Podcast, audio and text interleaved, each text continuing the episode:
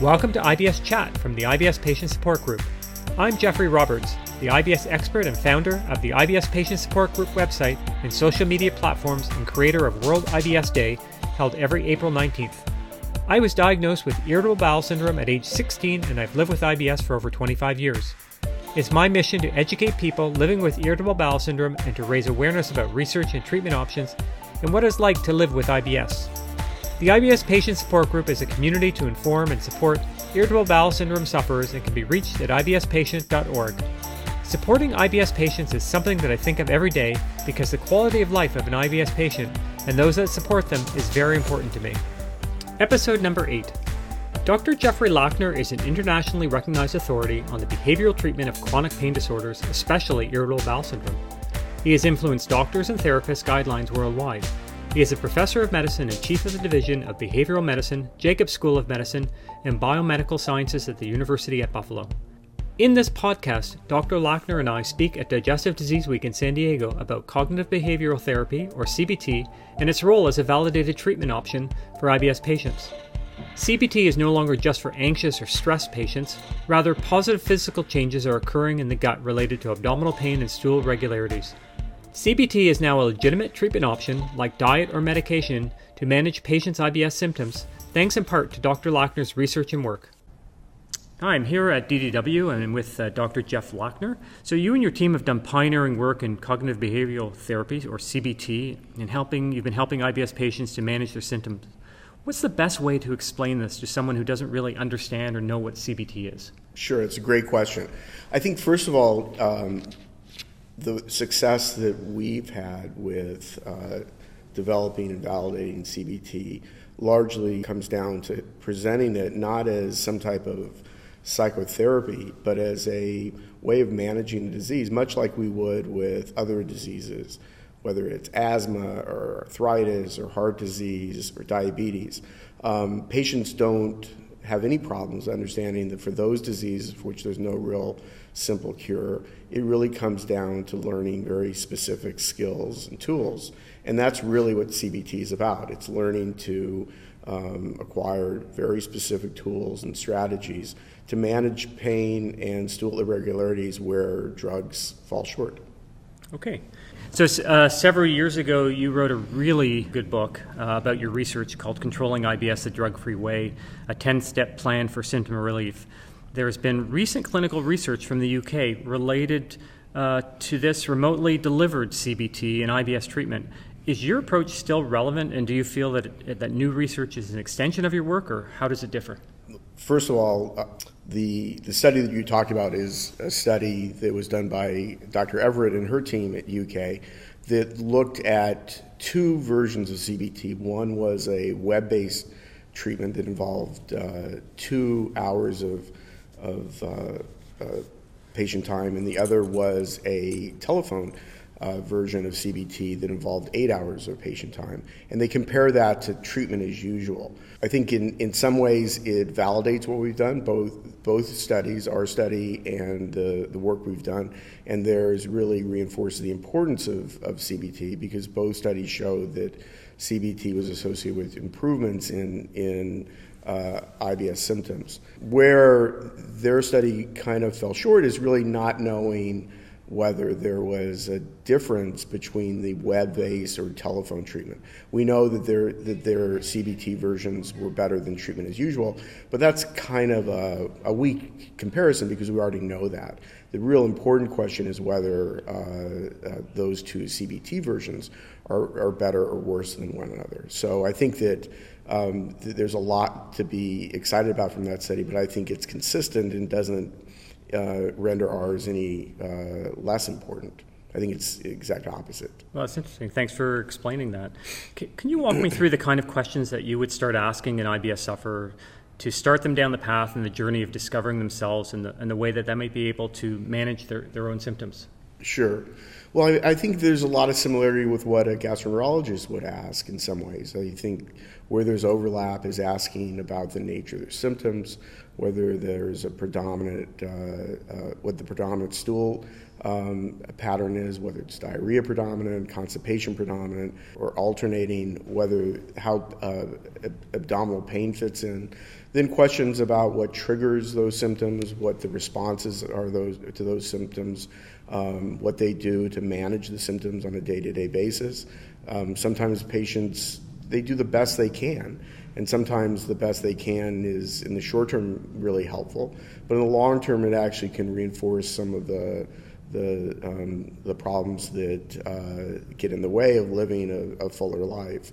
So if they start avoiding activities, right. or if they kind of if their world kind of shrinks, there are some strategies that we can teach patients to actually take control of their life and and um, even if, if in the, if in the long term it helps them kind of improve the quality of their life.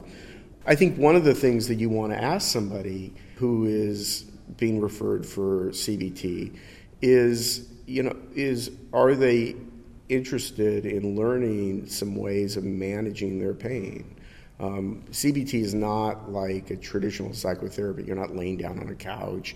You're not having your head shrunk. You're not you're not there because you're you're crazy or whacked out.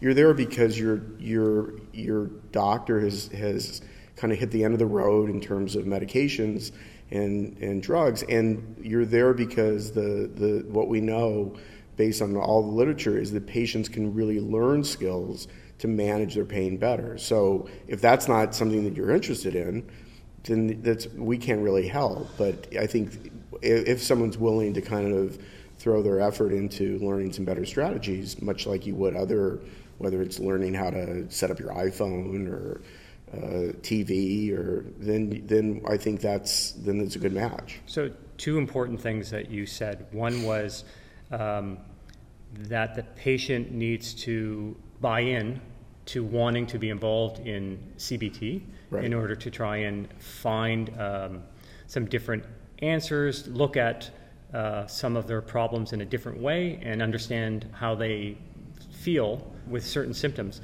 And the other thing you said was that doctors hit the end of the road in terms of their treatment option. Can patients do CBT in conjunction with uh, treatment from their gastroenterologist? Does it have to be uh, uh, one or the other, or can they both be done together? That's that's a great question. I think one of the the things I like about CBT is it can be very easily integrated into other with other treatments. We would never think for for hypertension to answer your question that the only way of managing hypertension is to reduce salt. Right. Uh, we would never kind of think that the only thing uh, with diabetes is to reduce your sugar. We would, would, with other types of chronic diseases, we understand these are really complicated. We know they're so complicated, no one has all the solutions.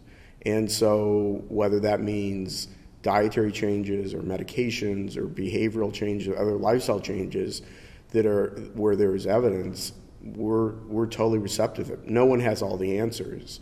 Um, and I think that's really important is you have to recognize that nobody has all the answers. And if a patient is not getting adequate control, that this is just another uh, treatment option.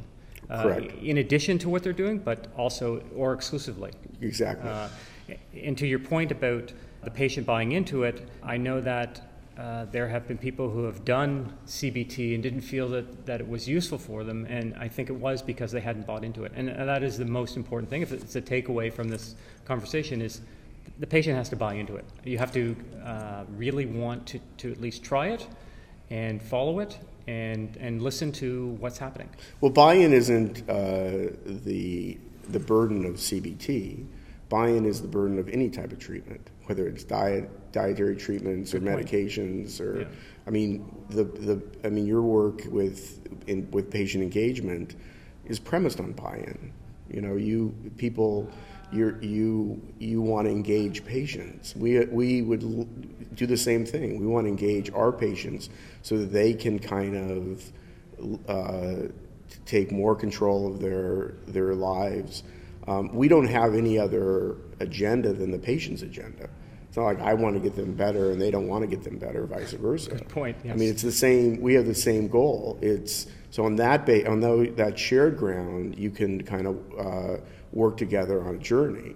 Um, but that's I think really important is being able to kind of say, listen, my goal is your goal. I, it's not like you want to get better and I want to kind of have shrink your head. Um, uh, our goal is the same, and and on that basis, I think you can engage patients. Okay, thank you. Uh, final question.